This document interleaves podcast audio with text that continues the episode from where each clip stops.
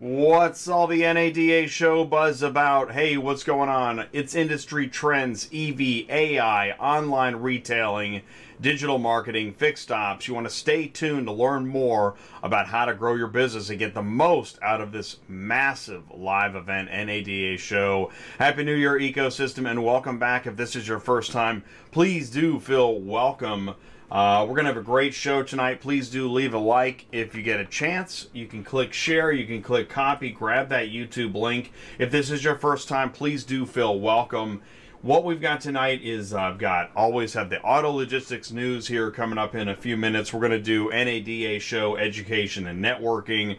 We're also going to talk about the Inflation Reduction Act. Oh boy uh, commercial EVs, EV delays, and then at the quarter hour, I've got a feature interview with Steve Roessler of DriveCentric.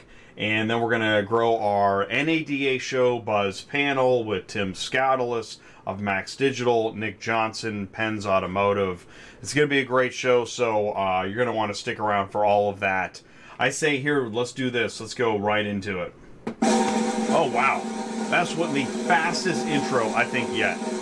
But we're going to need that time, I'm pretty sure. So here it is, show 327 in a row on a Tuesday night. Let's see, let's go ahead and we got the digital bell. We still have that. Uh, we're featuring Steve Roessler, Drive Centric CRM. If you're not familiar with Steve, uh, he is really into social media engagement. The Live with Drive guy, his own hashtag. He is everywhere. And uh, they've got an amazing facility in St. Louis. They do a lot of dealer training and events. And um, and he is he is um, he's a heck of a character. We're lucky to have Steve live on the show with us tonight. In fact, he got airtime at the Nashville Big Bash the other night. I mean, I don't know how he does it, but that's Steve Roessler. If you want to learn more about, about DriveCentric, and you're going to learn more tonight, uh, the AI solution powering the automotive industry. Hey, what's going on? Car hauling with Chip is here, and uh, Rod Hamill and Kimberly's in the live chat. Awesome. So please say hello in the live chat. Happy New Year to everybody. We also have Tim Scoutelas with Max Digital and we're going to learn more about Max Digital, Max Digital Showroom, inventory, dealer management, and uh, Penz Automotive. Nick Johnson is here with us because this is, if you are looking to learn more about how to talk to dealers, CC Transport, Chris Chamberlain, what's going on, you guys? You want to do business with dealers, and NADA show is in a month. So we are going to focus on the dealer vertical a lot this month in January. I think January has become a dealer vertical month, uh, if if not other months in the year. But um, for sure, we want to continue talking about the dealer vertical. You know, I talk about the ecosystem: new cars, used cars, automakers, auctions, brokers carriers, dispatchers, equipment regulations, etc. We do all of it here. We are the ecosystem's neutral zone. Mic check one, two, three. We're okay? All right, cool. Because we're square in the middle of all of it and we talk about all of it. And we want you to, you, you can raise your hand and ask a question. Uh, if you want to learn more about Travis and Dealers Link, that was last Tuesday night. I've got had a lot of uh, YouTube shorts coming out. In fact, this one, I, I dropped this one today. Which big auto transport broker gets acquired this year? And what's interesting, I'm glad I didn't say the broker that I think. Um, there's well, there's two things to say.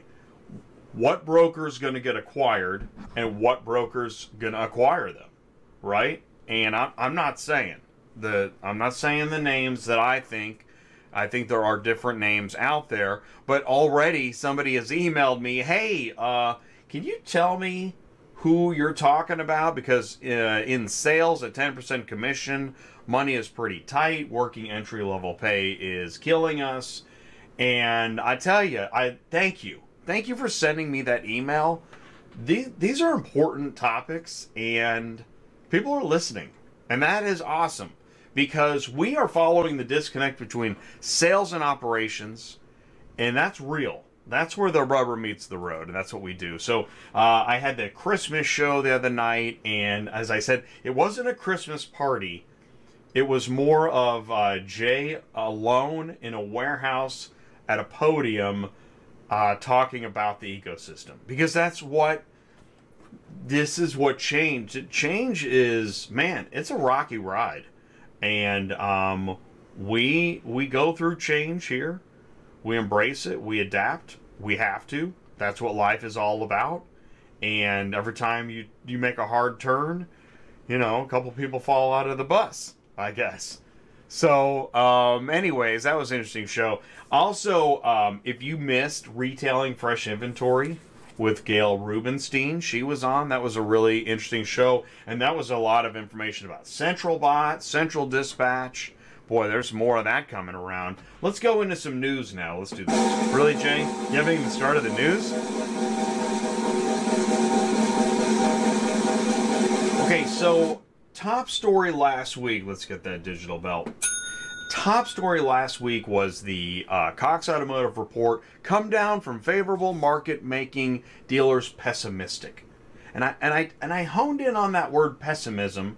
And if you recall, I was a, I was a touch giddy because I, I, I appreciate you know that any any amplitude, wavelength, whatever has ups and downs, but we seem to have so many ups it's hard to see the downs. And, and and it's interesting because now we're back out of the down all of a sudden. Uh, us auto sales expected to finish up more than 11% uh, year over year. Boy that was a quick down.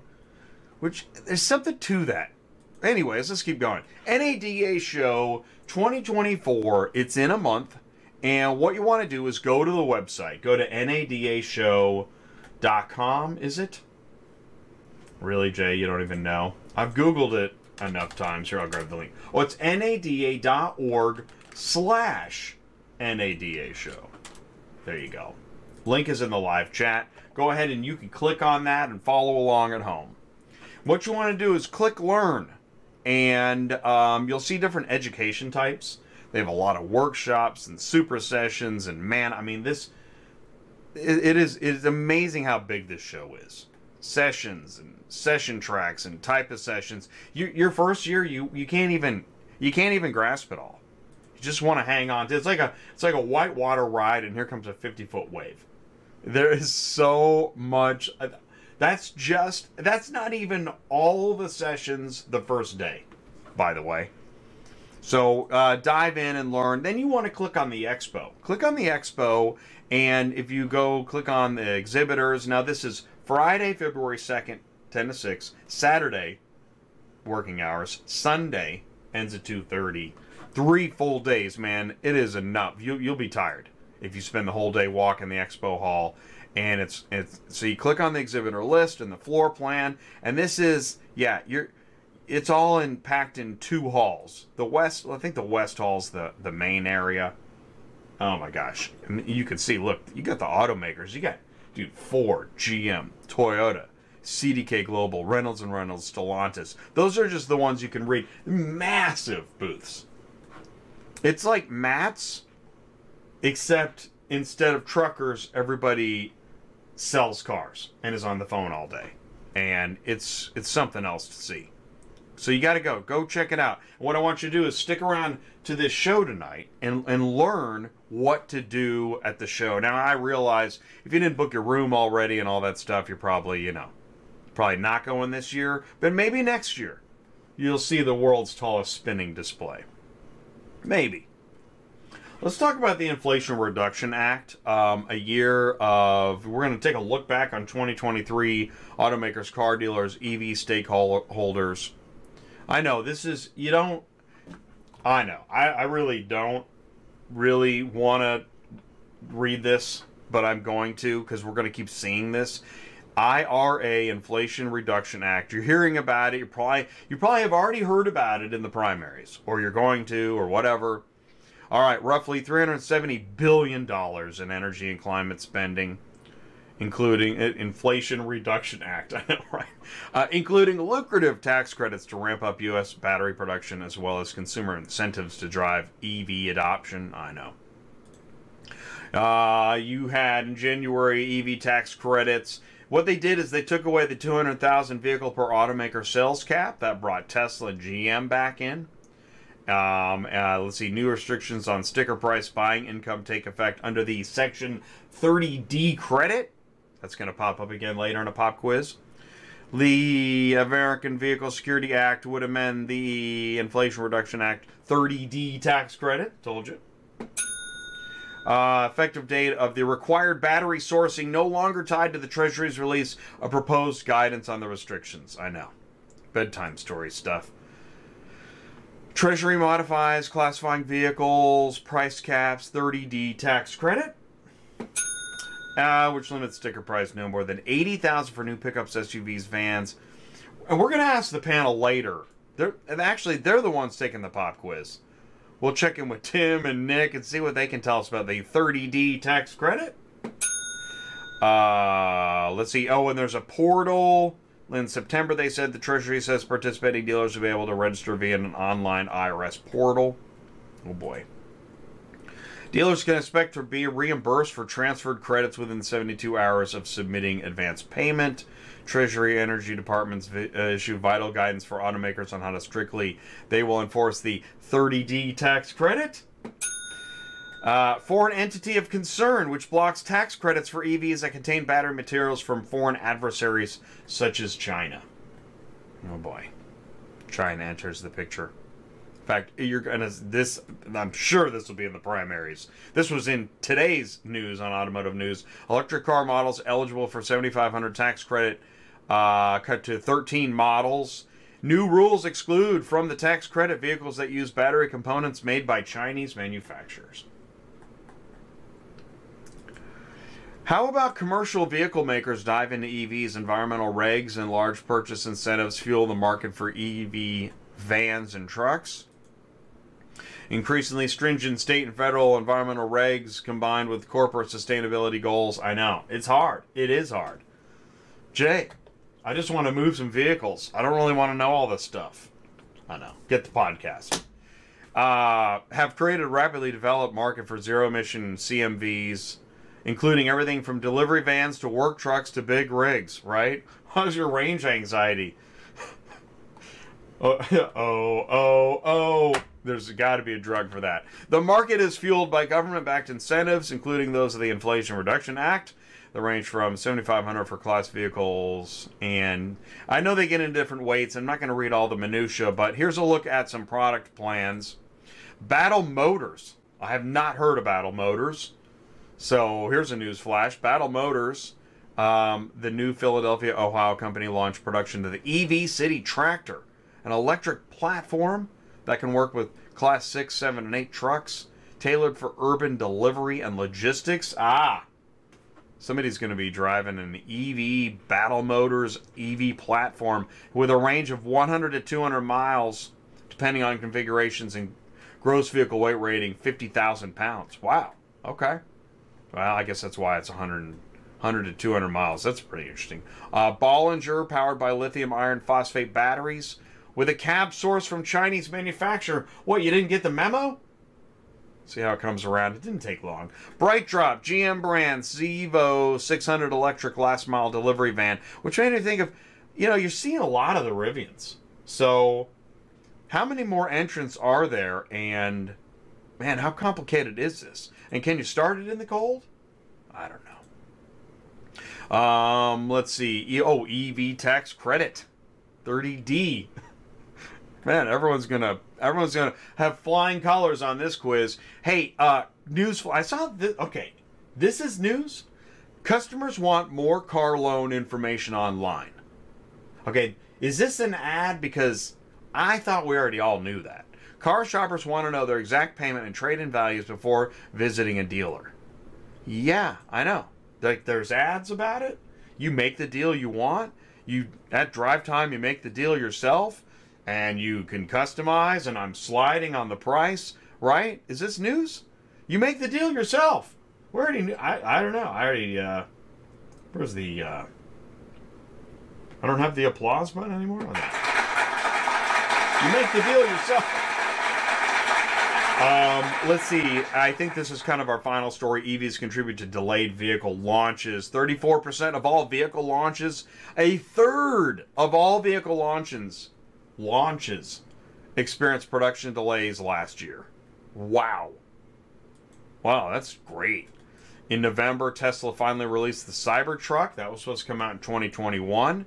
In October, GM announced it would uh, delay the launch of Equinox, Silverado, and Denali. In July, Volvo delayed production of the new EV crossover EX90. A delay of 12 months can cost an automaker up to 200 million. Oh my gosh. Tell that to Shawn Fain. On personnel, prototypes, logistics, that same delay then can cost the oh man, and that trickles down to the supplier.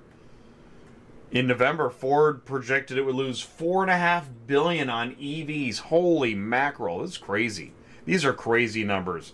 Oh, by the way, investigators rule a massive fire at a car auction in Denton County. This was over the Christmas holiday. It is an accident, and authorities say it was started, oh no, in the battery area of one car. And it went to 56, oh, I'm sorry, 57 other vehicles. See, yeah, sorry about that.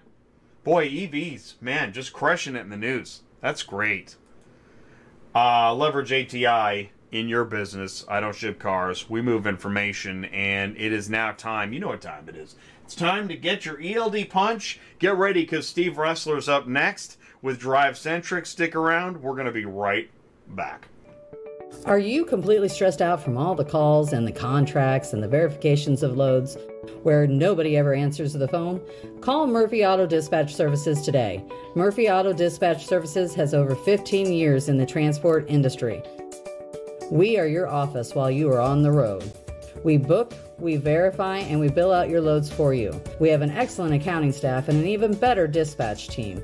Give us a call today at 417 273 0021, or if you want to email me, it's murphyautotransport31 at yahoo.com.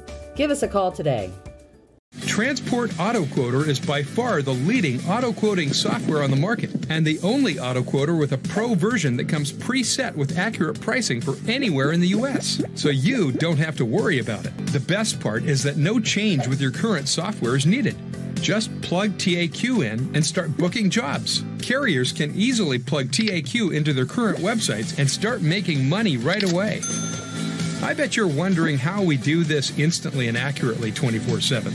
Well, constant analytics is the key. Our PriceWatch team is constantly monitoring current market conditions, paying close attention to seasonal and quick moving industry changes. At the end of the day, it takes a lot of time and data to maintain good pricing, time that most of us just don't have on a daily basis. So free yourself up. Using TAQ Pro is really a no brainer. Save time and money, maximizing your leads and optimizing your online investments. You'll finally be able to sleep well at night knowing that TAQ is on the job selling for you 24 7. Never missing a potential job. Don't lose any more sleep worrying about missing leads. Get Transport Auto Quoter to quote the right price the first time, anytime. Run your business with TAQ. Visit transportautoquoter.com. By the way, thank you so much. What's going on? Oh, wait, here we go. Wait, whoa. Mark Rodeke is making martinis in the super chat. Okay, here we go. It is now time. Please do help me wish a very warm welcome to our guest, the one and only Steve Roessler of DriveCentric. Dude. What's up, bro? What? How you doing, man? Uh, just hanging out, man. What is is it? See, the new year screwed me up. Is it Tuesday, Wednesday? I don't even I know. know. Actually, it's very strange because it is only the second, but it feels like maybe it's already like the seventh or the eighth, Yeah. right? It I don't does. know what. I think it's the transfer portal on the Dr. Pepper Fansville ad. Did you see that? I did not Did you watch any football? I watched- watched. I watched a lot of football this week. I well, I was out of town quite a bit, but uh, I was going to Kentucky. Then we, it was just nuts. So I, I didn't get to watch any football on Sunday. But now I'll have to watch the Dr Pepper commercial. Oh, dude, Fansville. I'm a huge fan. And you, so you ended up on the Nashville Big Bash. Yeah. What's up Yeah. with that? Tell me more. So yeah, just dude, how funny is this? So you know, we moved to Nashville. We're looking for things to do, and my wife found this thing, Audience uh, six one five. I guess I shouldn't really tell everybody, uh, but I'll tell you it's a different area code. But anyway, um, but you get free tickets and you go in and you're seat fillers for stuff. So we got to go to one of the New Year's Eve parties and for free instead of paying like 150 bucks a ticket. And we were up there with Old Dominion right there by the stage and filling seats, got on TV. It was blast, man. I mean, I just like this So- is pretty cool. That's actually I had no idea because so when I was in LA, I mean there's they're constantly giving out tickets for stuff. Yeah. Things like that. Yeah, cuz they need seat fillers, right? The whole front area it, Yeah. it's all extras. Well, there's there's people that paid, but a lot of people that didn't pay because there, there were like six venues going on. So it was the wildest thing. But anyway, but yeah, we got to meet a whole bunch of people. Um, like we're we try to we're filling in. Alabama is having a 50 year, I guess, party, and they're doing it in downtown Nashville. So we applied for that. So you never know, maybe we'll be on TV for that one. Okay, and your daughter is a rock star, Oh, thank you. right? She Okay, is. let's do them. No, really. Yeah, and actually, okay, I, I listened to the beginning of uh, I don't know what what's her what's her single right now. What's going Well, on? there's two of them. She has simulation, and then she has um. Oh, what's the other one? The first one, she um, Right, Pretty she's gonna High kill you. Access. Is it Jenna? Jenna. Jenna Roessler. Jenna Roessler. Yeah, please, everybody follow her. Don't Yeah. follow me. Follow her. Okay. All right. Okay, good. Okay, so that brings us back to you then. All right, so what's the deal? What do you you speak a lot, you're very visible. What's going on? What's your what are your main messages? Well, you know, the, it's kind of interesting because I, I had um, a message for 2023, which you know you'll probably appreciate this, Jay, because I never even told you this. But my message doing my, all these podcasts and things like that was in 2023, coming you know in end of January, I was saying the you know the Jedi Knight salespeople are you know going to come out and the Jabba the Hutts will be exposed. So when it comes to like car sales, because you know that just the gravy train is over with. Now everybody's got to work and they got to sell cars. Everybody's not making the money they were. Um, this year, my mission with our company, uh, we're going out there teaching more conversational commerce sales versus transactional commerce sales. And in this digital world, and everybody's wanting to buy stuff remotely, and the conversations are happening more in what we call the digital showroom. They're texting or emailing trying to get out there and uh, educate people on how to create good conversations digitally, if that makes sense. Well, it does, and so it's actually I, I love it when you say the gravy train is over. Then it really must be. I mean, you are in touch, right? I mean, you are. This is your wheelhouse. Yeah, well, I mean, we get to hear. Yeah, I mean, I call on dealerships all across the country, and you know, it, it's hard. I mean, everybody is, you know, everybody's just had it so nice for what three, four years, and now people are having to rework, and salaries are going down, you know, or and things of that nature. Floor plans. I just learned a little bit about floor plans are going to make an impact this year. Um, still trying to learn a little bit about that, uh, getting more on that business side with the dealers. But but at the end of the day, you know, people are going to buy cars from who they like. Period. End of story. And we have to build relationships. And I think that's what we're trying to do is go back and start educating people on how to build relationships. But it all starts digitally. Just kind of like you know, you're dating somebody on Bumble or something. You can't go out there and say, "Hey, would you like to go out for a drink?" as your first line. It won't work. So I'm all right. Good. I'm glad we're talking about this. One is I want to go back to. uh I want to talk about relationships. I don't want to miss that one, but I want to talk about. Okay, can you give me like three details that say that point to we had a gravy train, and then three details that point to we don't have a gravy train? Are there specifics that that signal that truth? Well, I, I- think uh, this day and age with it, now inventory is coming back, so there's a flood of inventory, right? I can go buy a car from wherever. Inventory was always, you know, just scarce, right? I think that's the major part. Inventory is coming back. So that's what everybody's got to work for. I mean, I used to see where, you know, customers would be, you know, typing in, hey, I'm very interested in that car. The salesperson would reply back, uh, sorry, it's been sold. They don't try to put them on another car.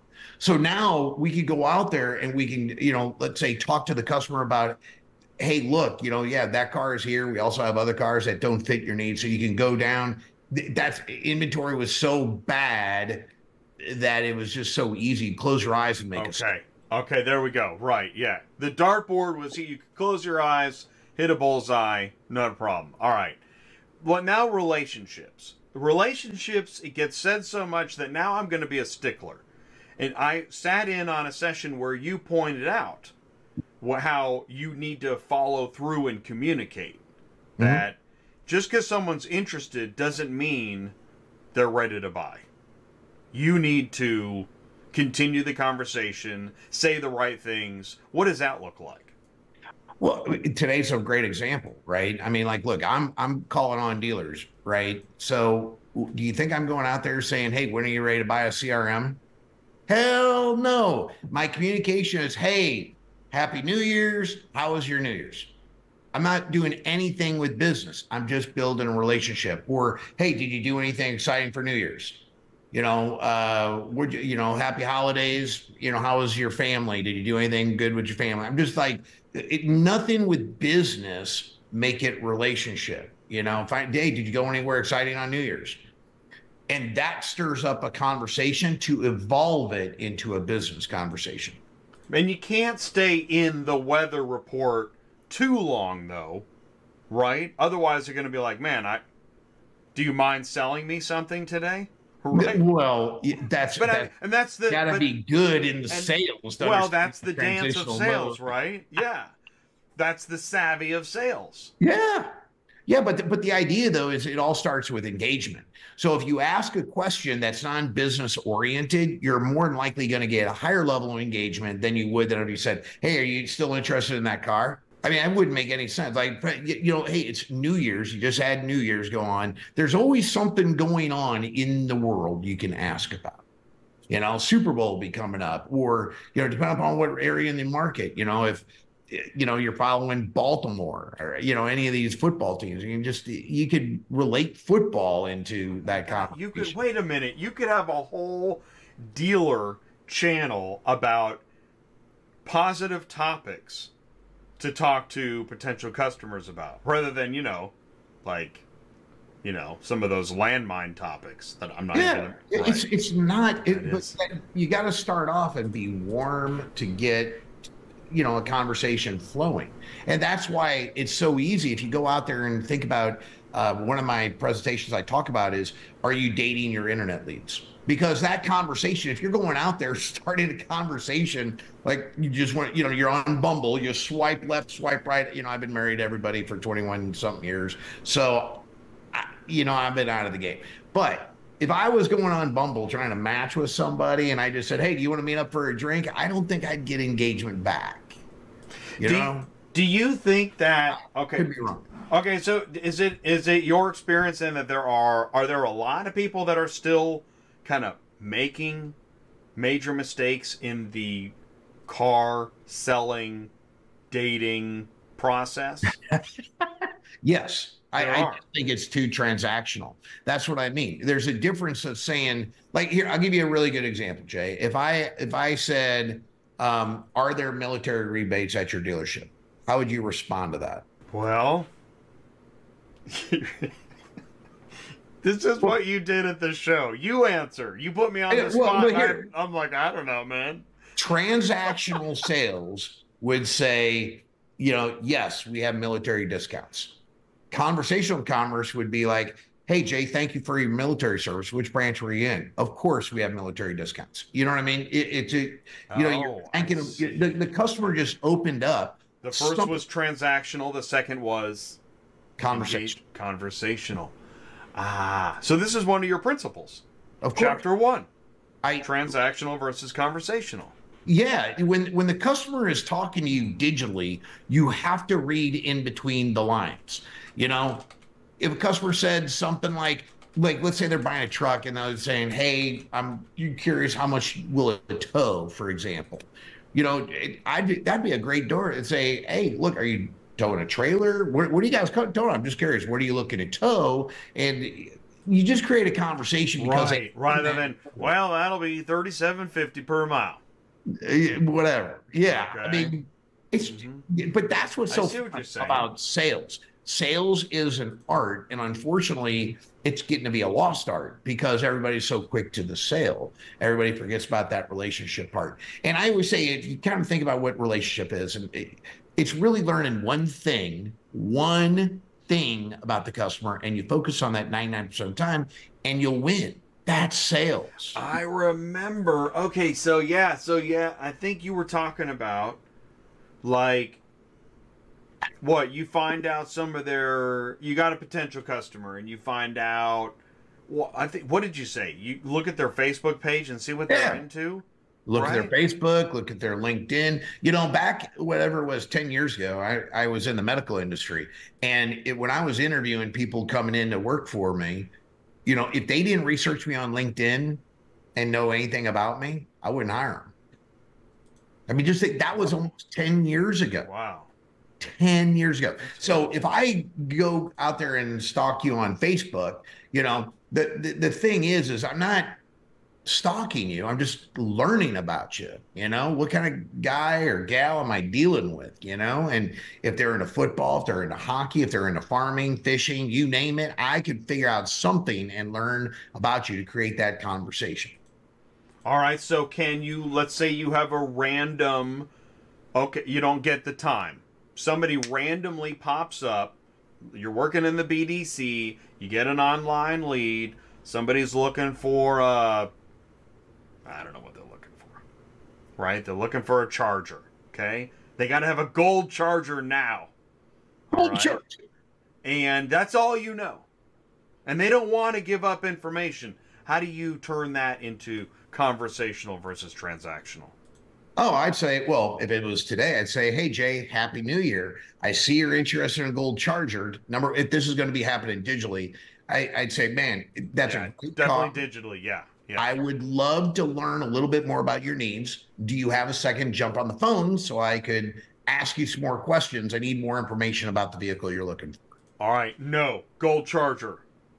Gold charger. Right. okay. Well, then, then, okay. So then, no, gold charger. Okay. I'm I will try to find you what I can, uh, but I, I don't know if I have anything in gold. But let me take a look. I probably have other chargers, or I may have to locate one. Just give me some time. Okay, and now maybe I loosen up and say something like, "Well, is the charger good?" Oh well, then I can say, "Well, let me send you a video on the the charger," and then and I would send you a video on the charger if I had that right there, and then I would show the personality. The trick is like number one, I'd be talking to you. I would also try to incorporate video. So you're also now I'm a human to you. So that's the thing. You got to always think about where do I send a video? If somebody's not going to send me any information, I would try to get my face in front of you and I would send you a video. And I would probably send you a video just kind of saying, hey, Jay, hey, look, Steve Roessler here. I know you're interested in the gold charger. Love to connect up with you and learn a little bit more about that. Not going to take a lot of your time. I just have some questions for you. See, and uh, uh, what's interesting, I mean, you're so good. I, I, I start to trust you immediately. Now I'm ready. Okay, you send me that video. Maybe now I'll do a phone call, right? I'm still going to yeah, do I mean, a, a it, voice changer and everything else because this is 2024. But sure. right? Yeah, am interested in this car. No, yeah, I mean, yeah, voice it. changer, you know. Yeah, dude. Um, but but that but look, everybody wants to deal with a human. I think what we take for granted in the car industry is it's so much human interaction. And if I if you call up your insurance company, call up your cable company, call up your electric company, you're going to talk to like you're going to sit on hold, and people forget about that. I think in the auto industry, people have to realize. And I told dealers about doing this actually the last like quarter. I said, go in your conference room and just call a company and see what that human interaction is like. And I'm guaranteeing it's going to be bad. So it's a huge advantage because if I call the car dealership, I'm going to talk to a body. you know, or if I'm that that should be a warm thing. People forget about that and we take that for granted. Well, and I think that's why there is so much.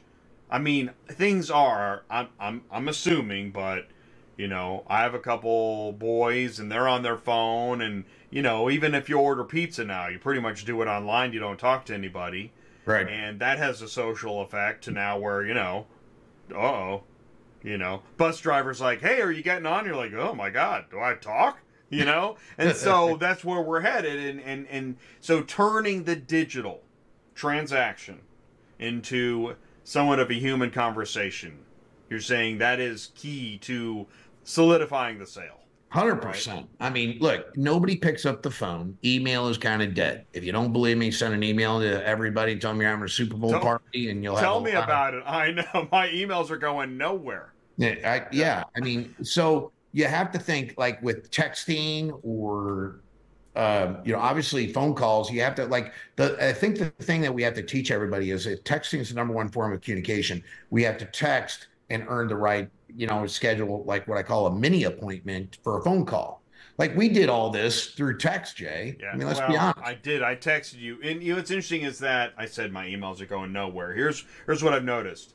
If I want to if I want to communicate, I need to text. yeah. I can still send an email with like show information and things like that. So I think email's been we're we're more accustomed to an email being just business stuff we can get whenever. Well, But if here, we need to communicate, email's not really the way. Email, You'll in my opinion, this is the way I describe email. Number one, email is a nocturnal activity.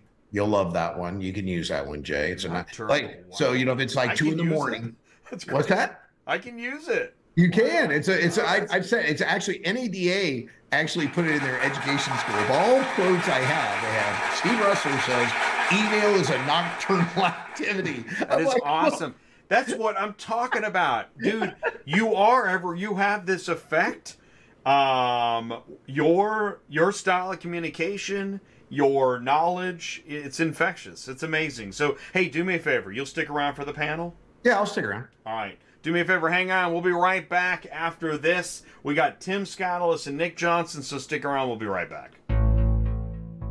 Auction v Commerce is the universal support solution to help brick and mortar auctions respond to the needs of digital buyers and sellers with greater efficiency, accountability, and more access.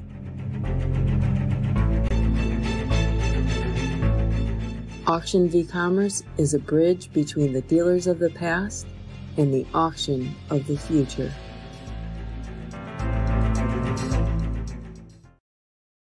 Yeah, so let's be honest with it. Everybody, as an operator, like myself, we're always looking to save expense. Okay, and so if I can get a product that is just as efficient as as another product, and yet save a ton of money, that's what I'm going to do. And so I think the value proposition that Dealers Link offers is unmatched, right? For what we spend on Dealers Link, for what we get from Dealers Link, full spectrum, the marketplace's support, the OEM data, the Fastbook tool, the the mobile applications that you have uh, the value proposition is huge. Um, and I definitely would recommend, I have recommended, uh, we are continuing to install it into our stores uh, as we speak.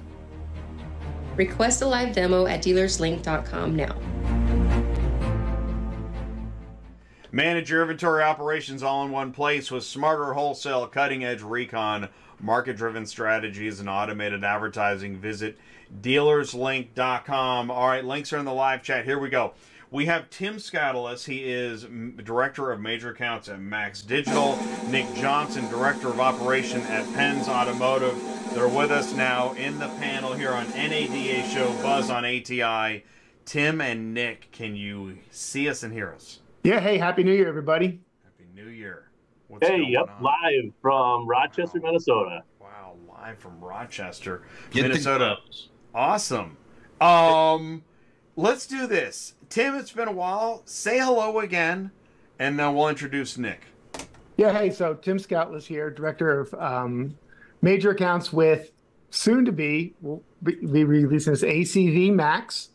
Um, I live in Wilmington, North Carolina. I've been with Max for about 13 years now.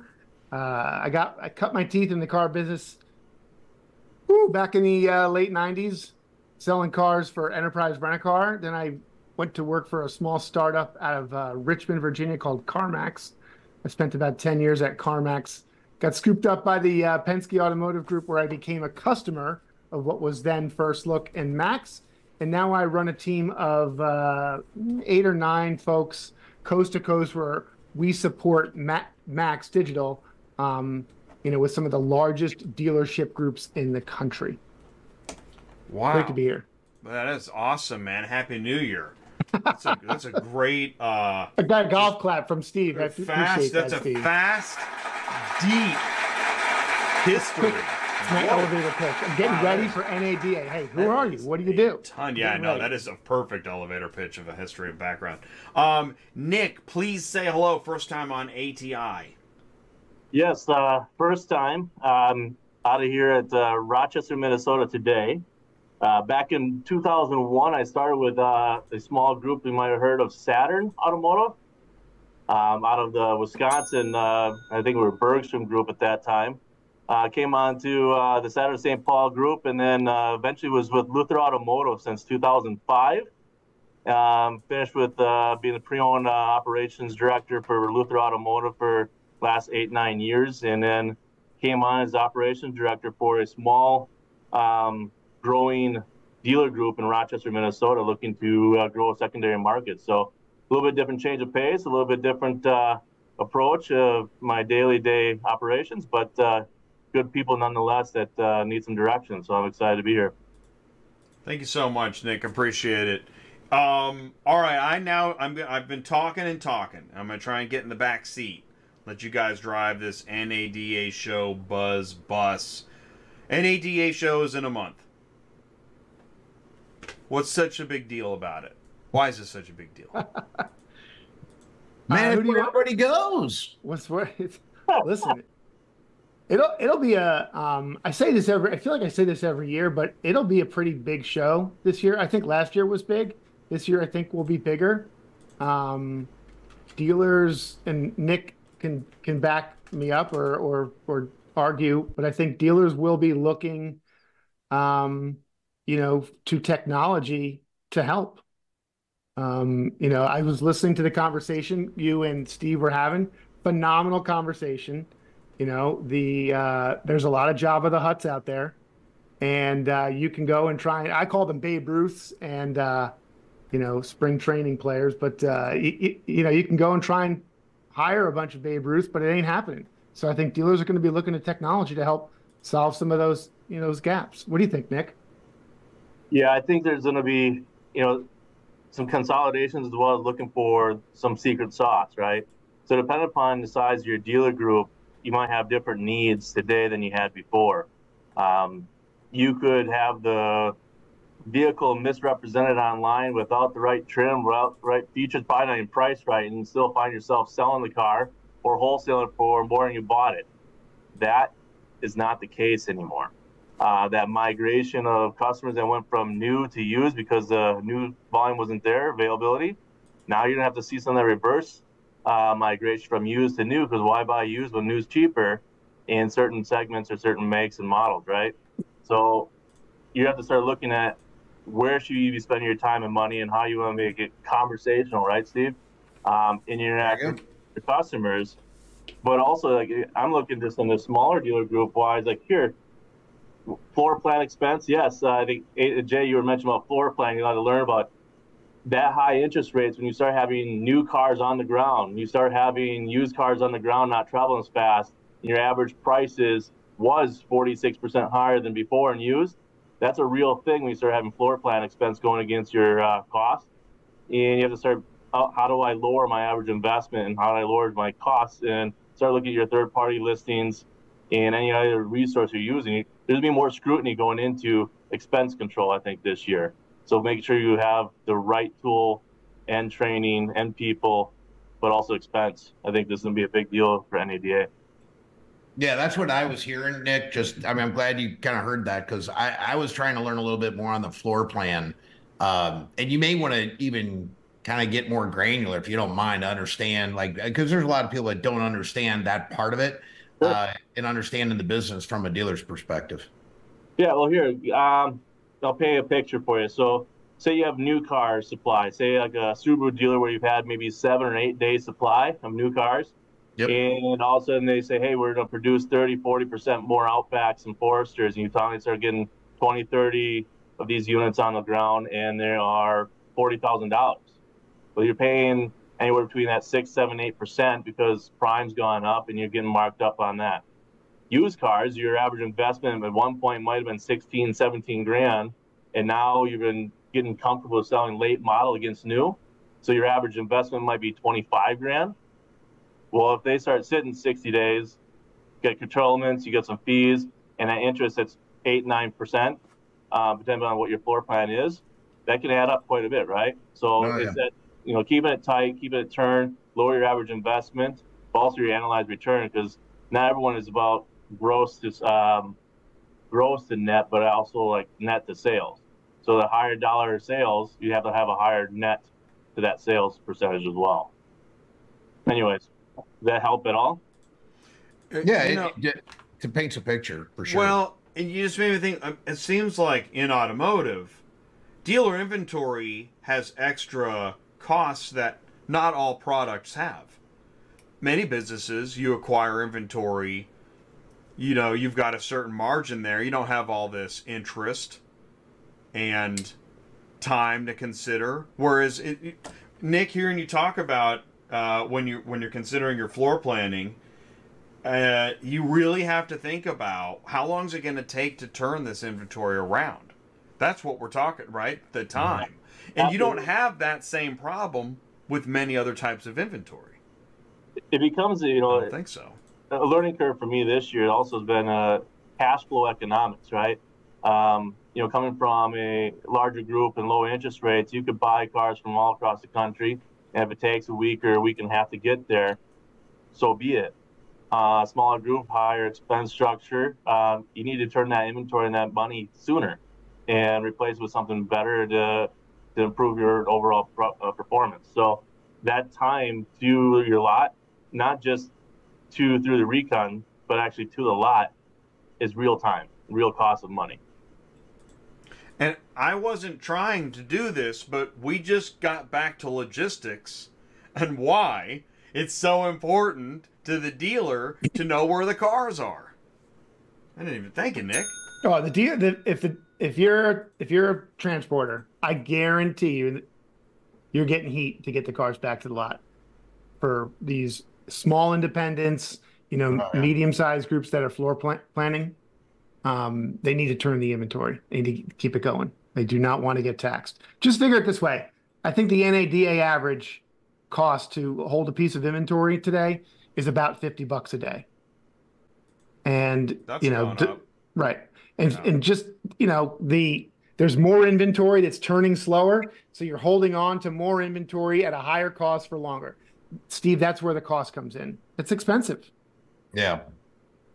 No, it's it's really interesting to hear more on that. And I guess the OEMs used to really help out, right, Nick, on that, and now they're not. Yeah, so you'd have floor plan um, credits uh, in, built inside your your invoice, and there still is. It's not to the same extent as it once was, um, and then it's less lucrative when you have higher interest in floor plan. But you know, overall, um, actually, go back to you, Tim. You got more to add on that? No, I I, I just it's something that uh, Steve hit on it a, a good point. For the longest time, and I say I'm going to go on three years. For the last three years, we haven't had to worry about floor plan expense as a care as a cost. As a I'm a vendor, just like you are, Steve, right? Mhm. And like when stuff gets expensive at the dealership, they start looking in corners where it's like, all right, shining a light. Floor plan expense is one of those things that they have to have the inventory. Um, do I have to have that shiny new piece of software? I don't know. Is there is there a competitor? That's so when I hear floor plan expense goes up, I bet you that is that maybe that where it started with you too. It's like, hey, I'm I'm going up against a, a, a an item on the on the P and L that I never really thought I would have to compete against. I don't, I don't know if that's that's true or not. When you start looking at statements into this year, you're going to see significant changes on new car profitability, also in that one line, that floor plan, um, especially for some of the slower OEMs like CDJRs. um, and or potentially even Nissan as they start creeping up. Um, one thing I think you should bring up just going into NADA is that um, about a year ago, the big rave was street purchasing and buying all these cars when the markets are still going up and how easy it was, and you got to focus on it. And knowing that markets would correct, how many of those that jumped in at the end have already given up because of prices coming down, depreciations, and values going down makes it harder to buy. You still got to have a strong presence in that um, space. And I think Tim can probably even talk more about with all his uh, venture groups that are focusing on it. But uh, that the, with the late model products becoming available uh, new and rental companies are getting filled up with new, that's going to continue to push down those used car values further and further to where people are going to be upside down and not easily be, able to buy them out street purchases they may have once had. Yeah, I've been coming on AT now, Jay. What is this? It's probably been three years I've been coming on your show. You know, um, I was thinking about recently is that so we first met was it like 2020 Yeah, just before the, on uh was it maybe during one of pandemic or Ryan's just shows, before the right? pandemic. Yeah. Right. And, And, um, I mean, really, it's been a while. And and it's what's interesting is that, yeah, some of the parameters have really changed since we first started talking. We've been talking about melting block of ice, as many yeah. as many people do, but man, the cost has really gone up. That thing's melting faster than ever. Correct. Right. That's harsh. Turning to water fast. Right. And here's and what I wanted to mention was one of the other things that's changed is the digital auto auction. Uh, so many digital auctions now, so many flavors. But the, what what we're getting to is instead of getting nine at a time, you're buying one, one, one, one, one, one, one around the country. That is going to affect the way Yeah. your ice melts. Mm. Yeah, it's um I think the dealers were um really working hard to find the right inventory over the last 2 to 3 years. So I think as inventory comes back, so we'll see close to 15 million new cars this year, which is great. Maybe 16 million and a half next year. As we see more and more new cars, we'll, the used cars will start to come up, and I think that that behavior will change. You'll be able to buy more cars closer. I might, we might even start to see that in late 2024. Um, but Well, the, I even saw the zero percent interest rates for a lot of vehicles, and I'm Oh, sure yeah. it's going to help out quite a bit. And Huh. you know, maybe acquiring vehicles won't be as you know huge. I mean, I know everybody's going to want to do it still, but I don't. Nick, are you seeing that quite a bit?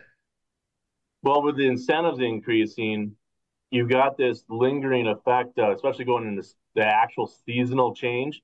If vehicles out there priced for asking price and listed price, but not necessarily at the selling price, because these cars aren't necessarily traveling at the right pace. Because that you have to get that value prop equilibrium, right? At some point, when new starts coming down in their prices and their incentives, used has to follow. So that service loaner, then that CPO, then that used car without warranty right behind.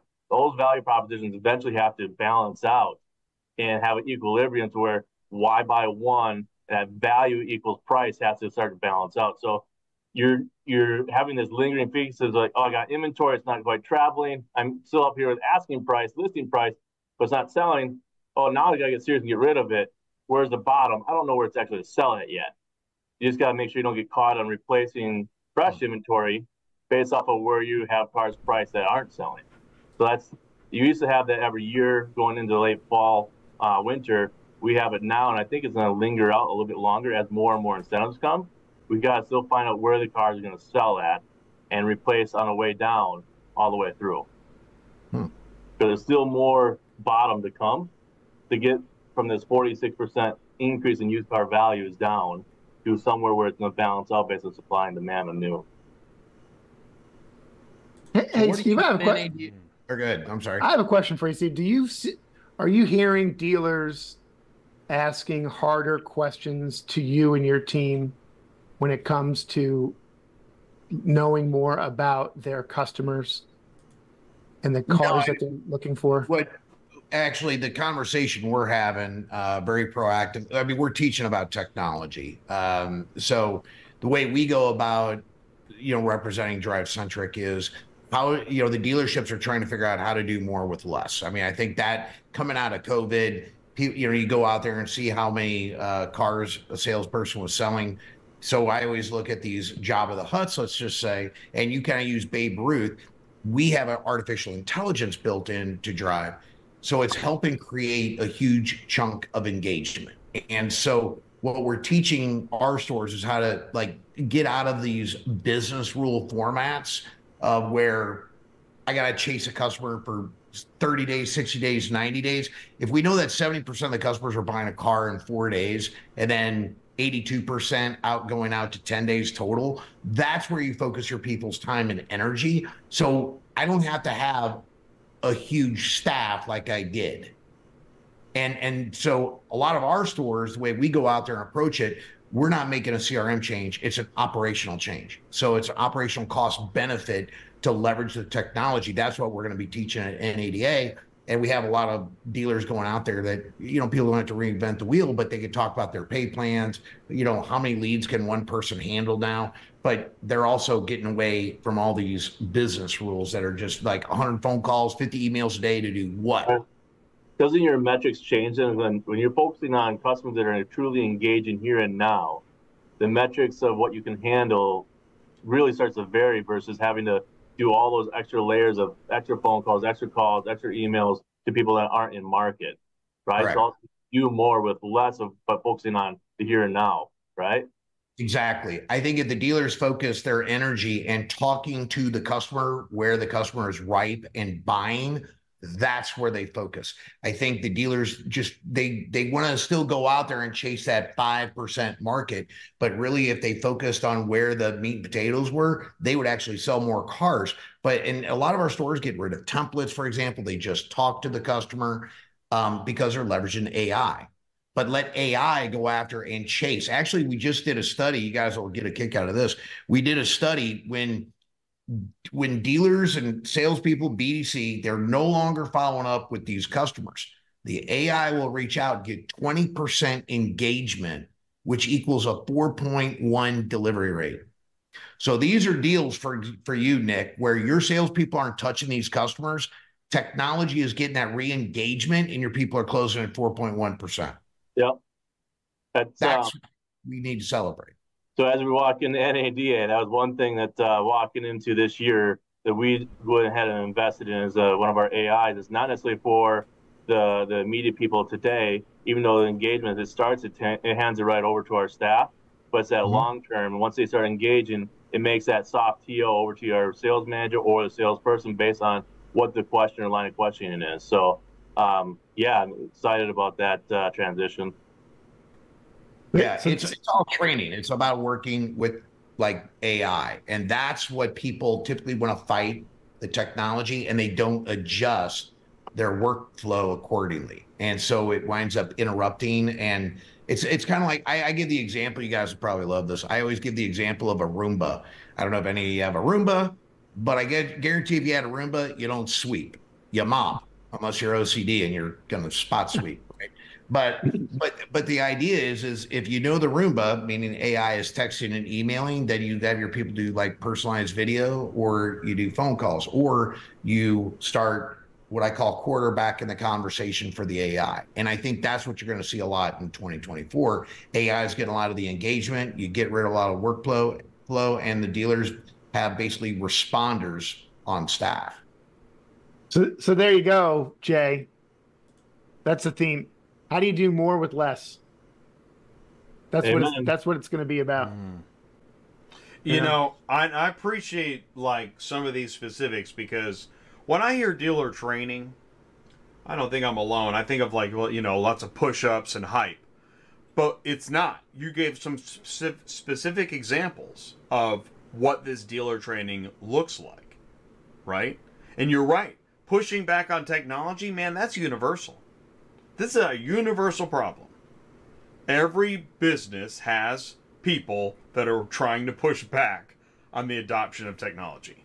Yeah, and I'll and I'll even pick on Nick. Nick, I don't know what AI tool you're using. It really does make a difference. But the question is, when you implement AI, did you adjust your workflow accordingly given the way the technology works? Yeah, we're not making it fit our workflow. We're adjusting to its workflow so that we can build and grow with it.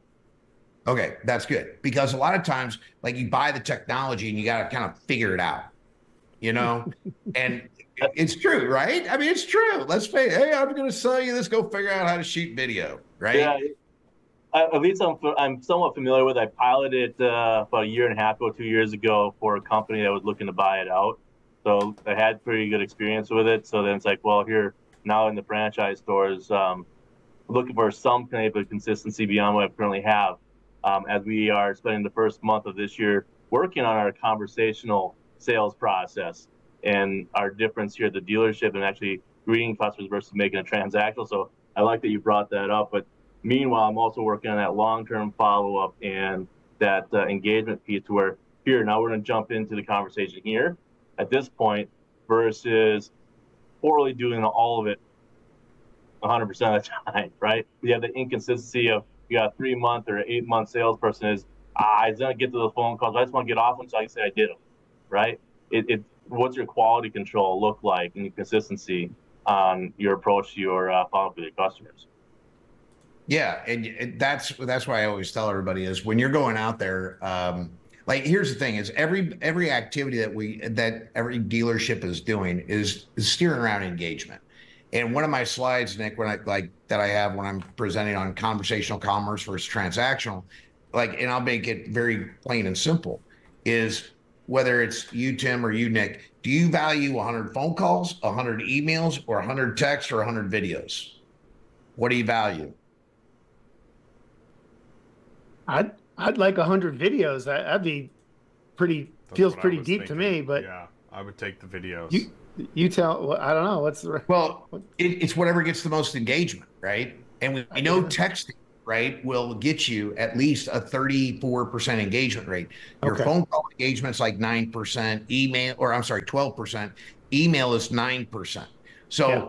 what we do at the dealership is we're measuring the Got it. wrong activity to for our salespeople and BCs to do. That does not get the job done at the Right. dealership. Yeah. It's just they're looking at it. Oh, you made 100 phone calls. You can go home today. yeah. You know? Well, the quota thing, I'm Well- really biting my lip here. I've never liked quotas. I understand. It's like reps, right? Right. You Right. got right. You got to do your reps and you got to keep your chops up. But at some point, what are we measuring? right? At the end of the day, it's you, gotta got to open be. Up that, you gotta open up that Rolodex. There's plenty of hundred thousand mile, in- uh, hundred thousand dollar uh, incomes in that Rolodex. Jay, make your calls. See, oh man, I would never last in a dealership. yeah, I mean, but see, But that's I can where I make think. it- calls. I mean, I'll make calls. I get that. Yeah, Oh, but here, even like the younger uh, generations now, you get a phone call, they let it go to voicemail, and then they don't. When they do call, they don't even leave voicemail. So like, how many of us actually? Some don't even check voicemail. See, but that's because they How know calls you want. the But- truth I about guarantee voicemail. I- and I'll even prove my point. You know, you, you can give me Nick's number tomorrow. I guarantee he will not pick up. I make a wager on that. Anybody want to bet? Steve, if you're not already on my phone, you're obviously not that important today. But you might be. Exactly. But that's the, That's how I gauge no. But see, you you just said that. That's proof in the pudding right there. Yeah. The, the customer does not have the store in your phone, so you're not going to pick up. Right. That's my point. Right. Yeah. And then uh, Yeah. some, uh, if you have a CRM that changes uh, your phone number each time you call, that doesn't help anything either. Well, you just got to get your number registered so they all know where it's at. Well, So- that unfortunate guy named Spam Likely, he can't get any help. Um, you know, if email is nocturnal, then voicemail is comatose, right? Th- that's. I don't the think that's true. I don't think that. I tell you what. I, knew you voice- disagree. I, I make voicemail a game. The trans guy might work a little bit though at times. Right, but like like Steve just said, he has to make it a game Yeah. to, to have it make some kind of sense of doing it, right? Yep. Because in in okay in auto transport, I've gone an hour without talking about auto transport. In auto transport, if you're booking a load, if you're calling about a load, and you leave a voicemail, like somebody will smack you. Why are you leaving a voicemail? like that, you're never going to get that load ever. Don't do that. You're wasting I'm- time. I've got stores that just text their uh, their drivers that hey, I'm, assigning these here on the and such and such, and pick them up, and it just reply, got them. Like so, it's directly to the transport, right? That's right. That's right. Just text it. Just send it over. But um, let's see. Okay, how to do more with less. By the way, I think unfortunately, and I think you're right, Tim. How to do more with less. But we all feel like we've been squeezed since the 80s. How much less can we do more with? Although I guess that's why AI has been created. Guess what? You're going to get less. Happy New Year. Well, well, they listen. Everybody was fat and happy during COVID. So I mean, what what what are we? Ta- what's the problem? there's there's going another thing there. I think there's going to be some disruption in your management staff that we're getting paid well, almost too well. Um, started living up to that expense, and now they're going to be asked to do more to actually produce. Right. And it'll start looking, and there'll be some um, holes left, and all of a sudden you may not have that same training capacity that built the last one. So there's going to be the disruption. So some dealers might be like, "Can I automate some of this?" And is the same role of my used car manager, other roles the same today as they once were before? Um, Nick had said we're not at the bottom yet, although we are almost at the bottom of this show. Question: um, Fixed ops like Stella Automotive uh, AI voice chat. Is this? Are we there, or is this still kind of future stuff where we're doing stuff with AI voice? You still have to sell the car as a person, right? my experience with AI uh, on the fixed. You mean on the sales side? I know I jumped around, but I I know that if you can use AI voice to schedule service, yeah, then you can also use it to manage the lead. Yeah, I don't. Right. I, I don't know anybody who's using it to drive, you know, voice AI to sell cars. Maybe to to, to take the call and move it through the dealership. But, right. Okay. I mean, I do know that there are plenty of stores, and I, I am using AI to drive, um, you know, written, you know, so chat is a big tool that they're uh, we're seeing a lot of artificial intelligence use.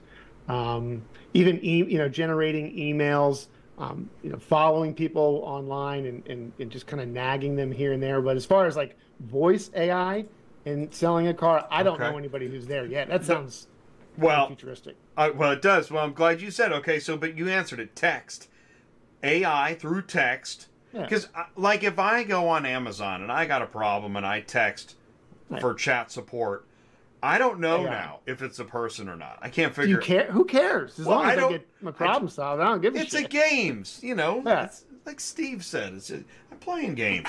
Look, if you're talking to online, you're always talking to a bot. Let's be honest. Everybody you're talking to, I don't care who it is. The first uh-huh. part, first phase one is going to be a bot, Yeah. and it's going to get as much information as it can to either generate a lead, uh, you know, but it's going to create as much information as you can versus spending time with a human. Right. That's what that's what it's there for. Um, Hey Jay, you said fixed operations um, in the service side. Um, I assume that what you meant by fixed ops. Yes. I did, yes. Thank you. Okay. So one thing that it's kind of a merge between what um, Steve and we're talking on the, making a conversation is that m- a good chunk of the dealers are migrating towards having that video MPI, that multi-point inspection when they come in for service, and actually having that technician who's not necessarily a people person, but actually showing a real car, your vehicle underneath what's really going on, intelligently saying this is good, this shouldn't do this, this should do that, and help set up and help the advisors guide customers through um, with transparency of how to protect and or maintenance their vehicle more effectively. Um, that's coming a long ways, and I think that's going to continue to have large adoption uh, across the industry. I saw. What- hey, I've seen a couple Jay, of those. I think those are amazing, by the way. What's to say a transporter couldn't send? Uh, hey, hey, hey, uh, hey, hey, Tim, I'm out here in St. Louis. I got your cars. They're all loaded up, ready to go. I'll be there in five days.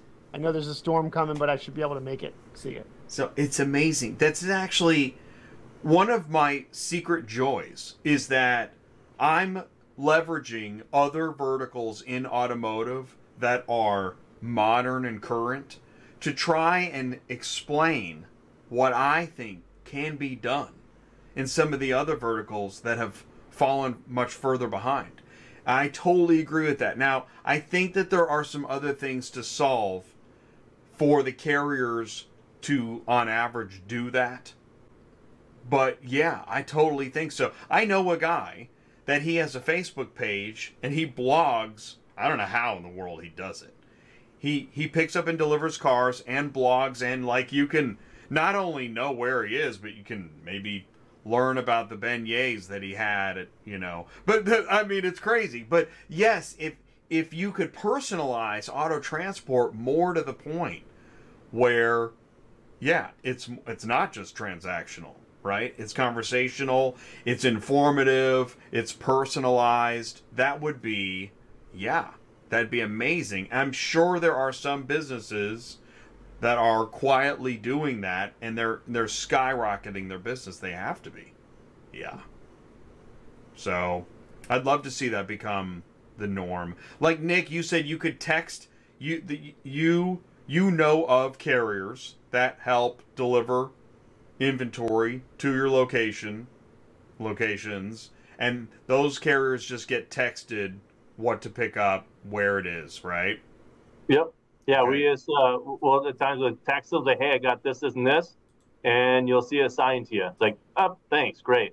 Just because you have that long-term relationship of that you know that back and forth to pa that back and forth to riverside um, fort worth you know you just have those kind of common routes where you built those relationships over the years so I think that yeah, that is a good example of just the the roots of what can be done.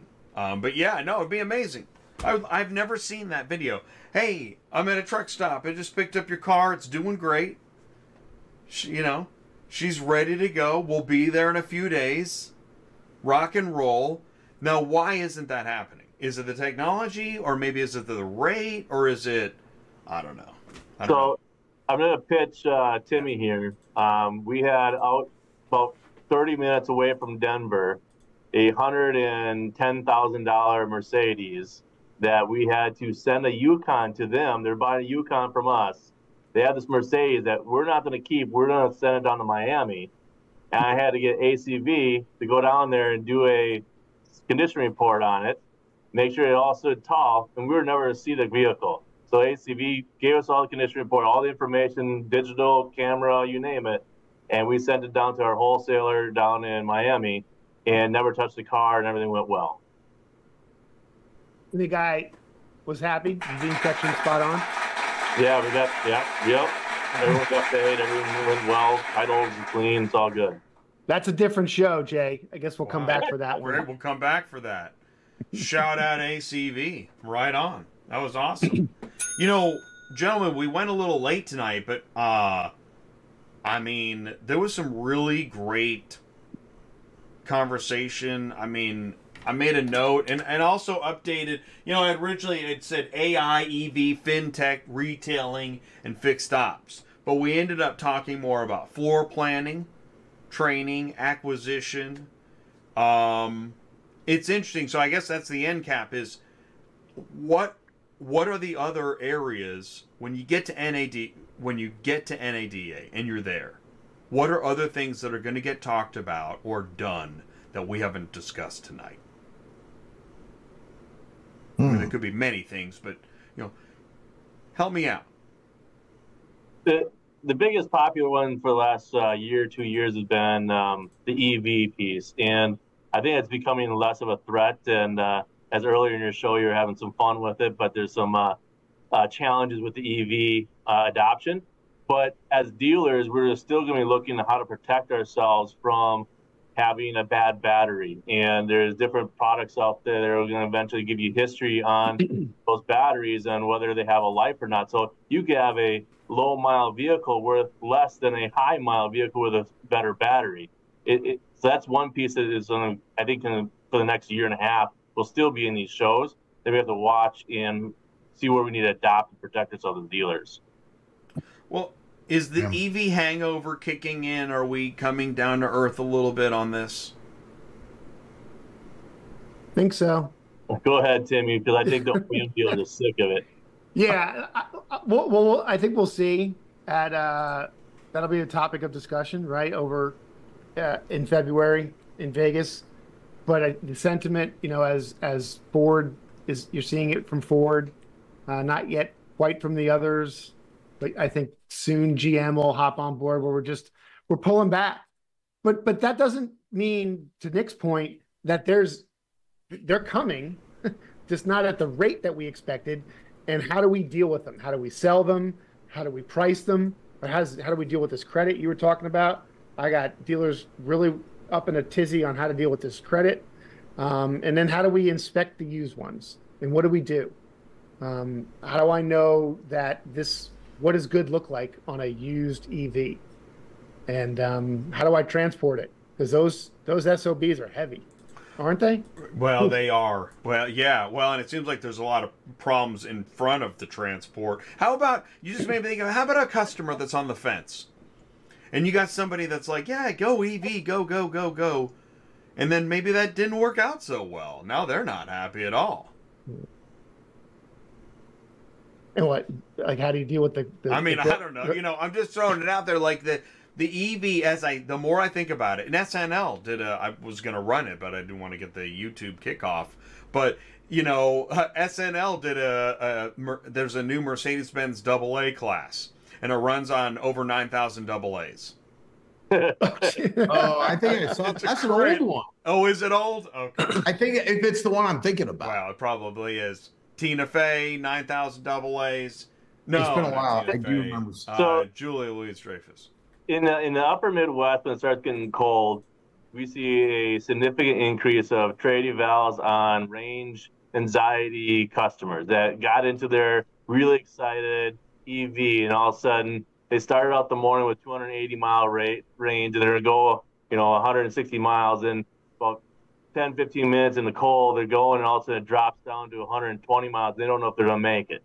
So that can happen. That is a real thing out there. All of a sudden, you have them come back and looking to trade out, only to find out that yes, even the trade values are going down, especially in the winter when it comes to Minnesota climates and or the upper Midwest uh, on those EVs. So that I think they'll, it'll adjust over time and correct, but you got you got those first time buyers running into that situation.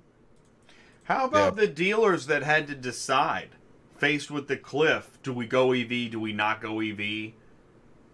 I just would read those. I'm like, man, this just sounds like a terrible situation.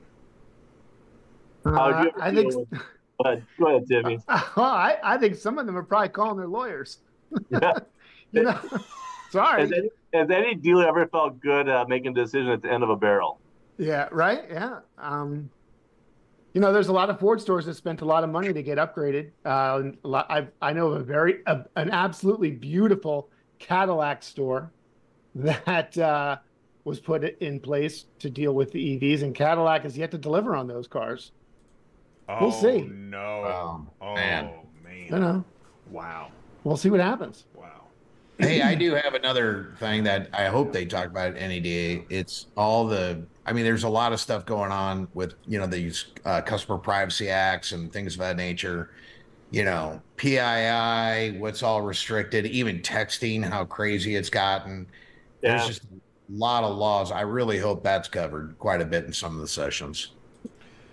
Yeah, there's, Yeah. There's, uh, there's quite a bit more coming out to say, hey, this is uh, effective January. This is effective uh, by June of next year. Like there is quite a few things coming at us from all different directions that that the FTC, et cetera, is going to be coming after. You, Yeah, you need to start watching yourselves further and further.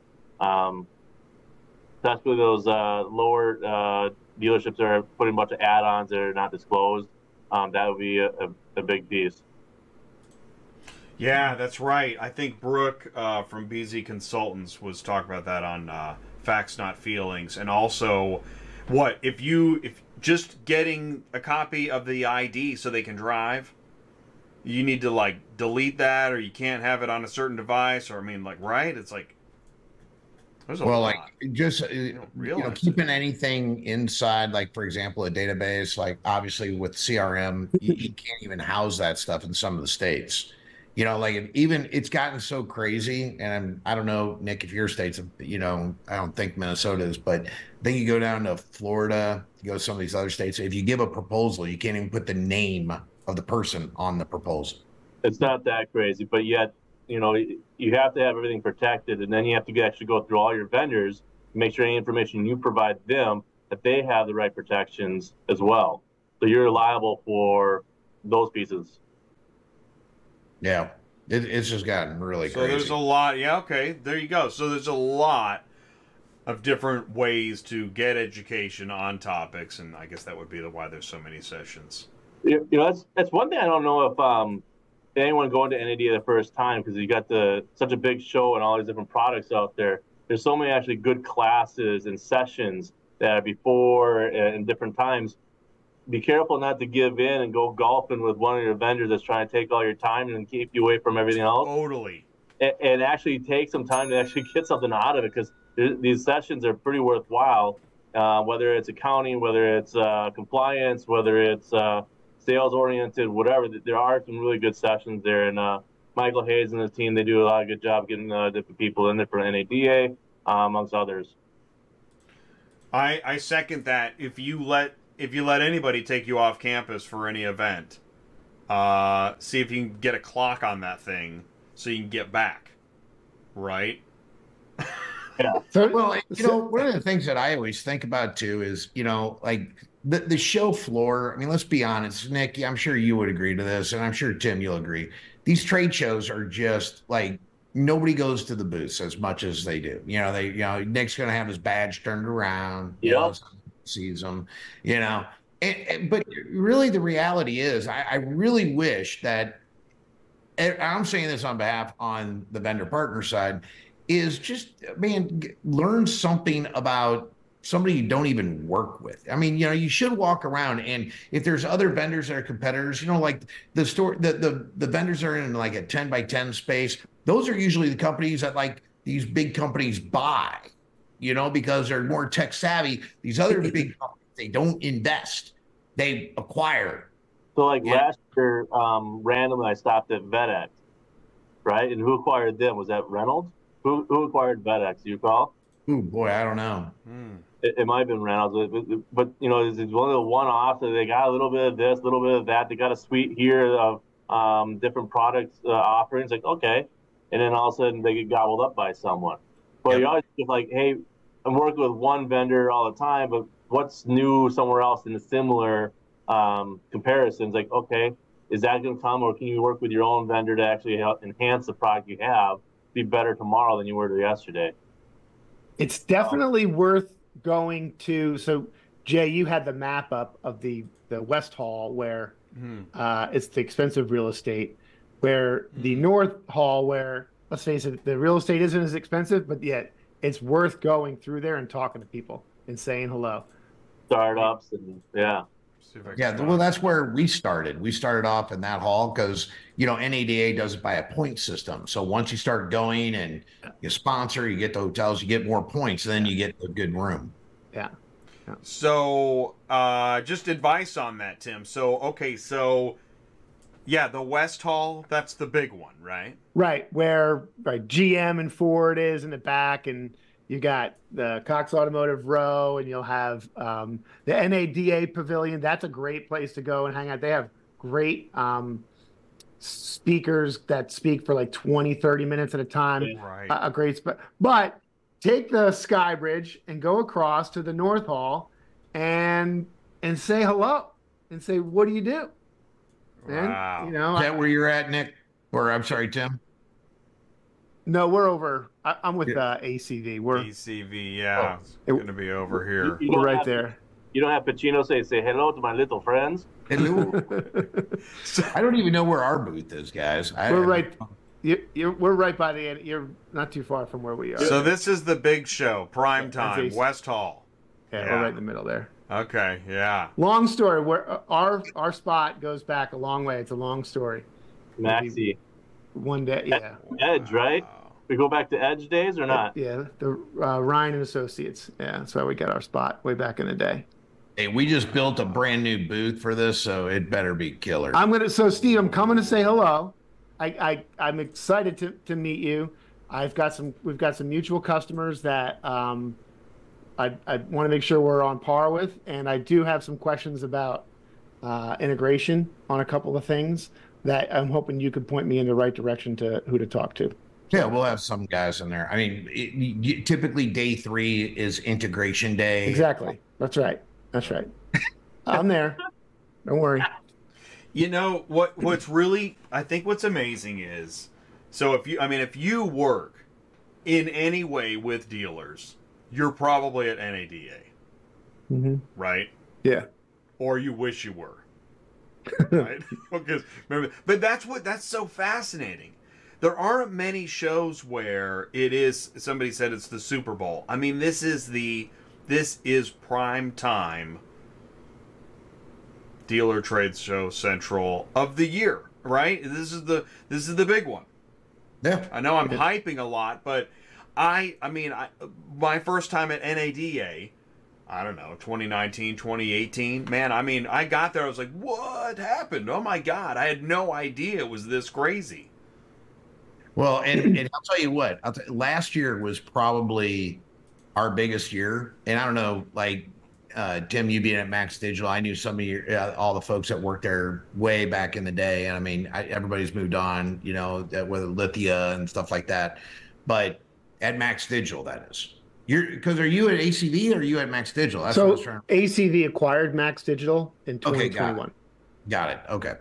But uh, but yeah, our co- I'll tell you what. Um, when we first went to, because we were a startup, and I still remember being in the probably the we were I think it was San Francisco. We were in like the way in the back of the hall. We had this. That was a small. Room. You had to go. Right. You had to go outside in San Francisco and get a cab to go to the other place. Exactly. We were in building number four, you know. Yeah. But I mean, last year was just, I, I'd like to think that um, there's a lot of things going on, like with obviously our competitors that I think a lot of people were, you know, with big company mentality, people want that small company touch as far as in technology with what mm-hmm. we're doing. So I think this year with what we focus on with AI engagement is really catapulting it. But the one thing that I would always tell any dealer watching this or any vendor partner watching this is, you know, when you're talking to your dealer partners or, you know, the dealers are talking to their partners that they're working with, you need to ask them what's hot. Like, who do you know in the marketplace? You know, who, you know, if, if I could walk somebody over to your booth, Tim, you know, because I know and trust what you guys are doing at your company, that that's kind of like what I think dealers need to do. If if a dealer is going out there investigating, and I call it vendor validating, there's no better way to validate than ask your fellow not dealers, because the dealers only know with what they know, but a vendor partner hooking you up with somebody else that knows Yep. what you're doing, that's gold, in my opinion. I mean, you Totally. got to trust your dealers. Don't get me wrong, but the, people always know with what they know. Couldn't agree with you more. Yeah, and I will say I really like doing that. Um, I know a lot of people when I go to used car week. Not NADA, not as much. Feel more like a fish out of water, which is why I mean I would definitely go back. Um, and I capitalized. I met I met some really interesting people like Matt Jones at True Car. You know, I asked enough questions and met Matt Jones at True Car. Uh, which is why I suggest when you go to a trade show, yeah, man, have some A game, study, practice that elevator pitch do whatever you can. Don't and don't don't get roped into a corner somewhere with a couple of beers and then you know four hours go by you know you want to make the most out of that show. But um to introduce people in booths to other booths is the jam when you get to that point man I think it's pretty cool if a, if a dealer comes up to me, like Nick, if you ask me, like, hey, what's the, you know, best DR tool out there? I don't know, or what's the best inventory tool? You know, I mean, I'm going to have like my opinion, but I'd rather hook you up with other dealers. But I know definitely people in those spaces where I'd be like, hey, let me just introduce you to a couple people, and that's what I think the whole NADA. It's really should be about networking and you know to find the right spot versus just you know throwing a dart on that map and landing somewhere. You know. And can we say that? I mean, I think that, you know, maybe there's too many. I don't know, maybe it's the quota thing. I there were several booths I went to. I couldn't even get a conversation going. I'm like, I know I'm not a future customer, but I promise there's there might be potential in here somewhere. But because I didn't appear to be a customer, I just couldn't get a conversation going. Hmm. Too I, I got, I got a good one for Nick. I want to put Nick on the hot seat real quick, and this will be great for us, Tim. You ready for this, Nick? Yeah. Okay, you're walking by my booth or Tim's booth. Your badge is turned around. Yeah. What can I say to you to encourage you to stop? Good question. Uh, you know, I'm probably one of the worst ones at it because I have a fault of scheduling every five minutes of my time there with sessions and classes and then vendors specifically. Um, but there's like that five minutes where all of a sudden I finally can walk around and open up and actually raise my head. I still have my badge backwards because of the, the hard closing piece. Um, I don't have a, a perfect answer for you. Damn, man, I was So- going to use it. So, so it is hard to get a dealer to stop. But See, Other than Steve? Thomas, it, it's very hard for us. Like, you, you know, you can sit there and ask, like, "Hey, who's your uh, who is your inventory management tool? Who is your CRM?" Um, and then you can say, "Hey, do you know so and so?" So maybe if you know someone from the other competitors, that might help you get in there. But what you just brought up is a really because when I let's say I'm doing that, I'm, I'm walking down, I'm walking, and I'm not looking, and I'm not you can no you I'm not I'm gonna keep walking, and somebody's able to stop me, and I and I have an engaging conversation, and then I realize wow, they did it. That was so smart. I'm glad they did that. But what is it? I bet Steve. I bet you could rope in. There must be. I bet you could rope in that random that doesn't Oh, want to I, talk. dude, right? you never know what the hell I'm Rope it in randoms. I was, I was, I'm the roper. I am the roper. man, I that's mean, There's no doubt in That's my a mind, skill. That is You're a very good at it. skill. Yeah. dude, dude. No, I have fun roping. Uh, that is true. That, I mean, that was like literally when you're at the booth. I mean, you need your ropers, and then you have the people. You know, if I go around, I'm I'd go around to you know probably Tim's booth. and I'd look for a dealer, and I'd say, "Oh, there's Nick. Hey, Nick, come on here. Let me show you something." He needs baby." like silver Come six over. guns, and he's yeah, man. Uh, if I, Steve, I see you at our booth stealing people. I might cut you. I might, you know, karate chop you or something. Come over the top. Oh, gentlemen, all right. Thank you so much. Listen, I'm gonna I'm gonna end the show here. Steve from DriveCentric, Tim at Max Digital, Nick at Penz Automotive. This was an awesome panel. Thank you so much for your time and happy New Year, everybody. Thank you. Golf clap for Jay. Thanks, There. guys. Oh, Good thank job, Jay. so much. Have a good night. Thank you. Right on. Peace. Thank you. All right, man. That was awesome. Um, yeah, JT, thank you. You I mean, I can't, you know, I can't plan. I there's no way I can plan all that. I have no idea exactly. Oh, there's the there's the map. I don't know what we're gonna do. I just know that uh, you know, I see something approaching NADA, and I know that there's a lot of us that have no idea what this is, what it's about, what it, what you know, the benefits of it, what it can bring, what it can be. Mic check one two three, and and you know, and and I, I here was what's interesting is, luckily I'm able to, man, the audio's going crazy. I'm able to kind of see, you know, some of the things that I did, and then you know. I'll, I'll go ahead and raise my hand and point out, like, I did not know what NADA was, not fully and I didn't know how big it would be, and I didn't know exactly who would be there. I didn't do hardly any research. I just showed up. And okay, so that's a mistake. So before you go to a trade show, go to the website, look and see. Yes, the education's important, but your first year at a, at a trade show, you're pretty much just going to be in the expo hall just trying to figure out what's going on. But that's not the true for every show, and that's why, you know, if you have a question, send me an email. All right, I'm talking too much. I've been talking and talking and talking. I want to thank Murphy Auto Transport, Superflow Systems, Auction B Commerce, Dealers Link. I want to thank Steve Roessler at Centric, Tim Scoutelas at Max Digital, and Nick Johnson at Penz Automotive. Thank you, everybody, for tuning in the live chat. Mark Grodicke, thanks for making martinis. Sure, do appreciate it. And Happy New Year, everybody. This is the first show on ATI of 2024. Got a lot more to do. Uh, I got, uh, what is it? Another 51 live shows on a Tuesday night. Uh, maybe 50 shows ish, between 40 and 50 on a Thursday. Lots of YouTube shorts. We're also going to be doing um, some other types of videos. And actually, tomorrow, I'm going to try to do a um, live on LinkedIn test. So we're going to see about that, see how that goes. Anyways, thanks everybody so much. Um, if you missed the show live, you can watch it on demand. You can get the podcast. Most people opt in for that. So thank you so much. And remember to tell a friend, like, share, subscribe, talk about ATI, auto business, yada, yada, yada. Okay, Jay, run the car roller. Happy New Year's, everybody. Thank you so much. Peace out.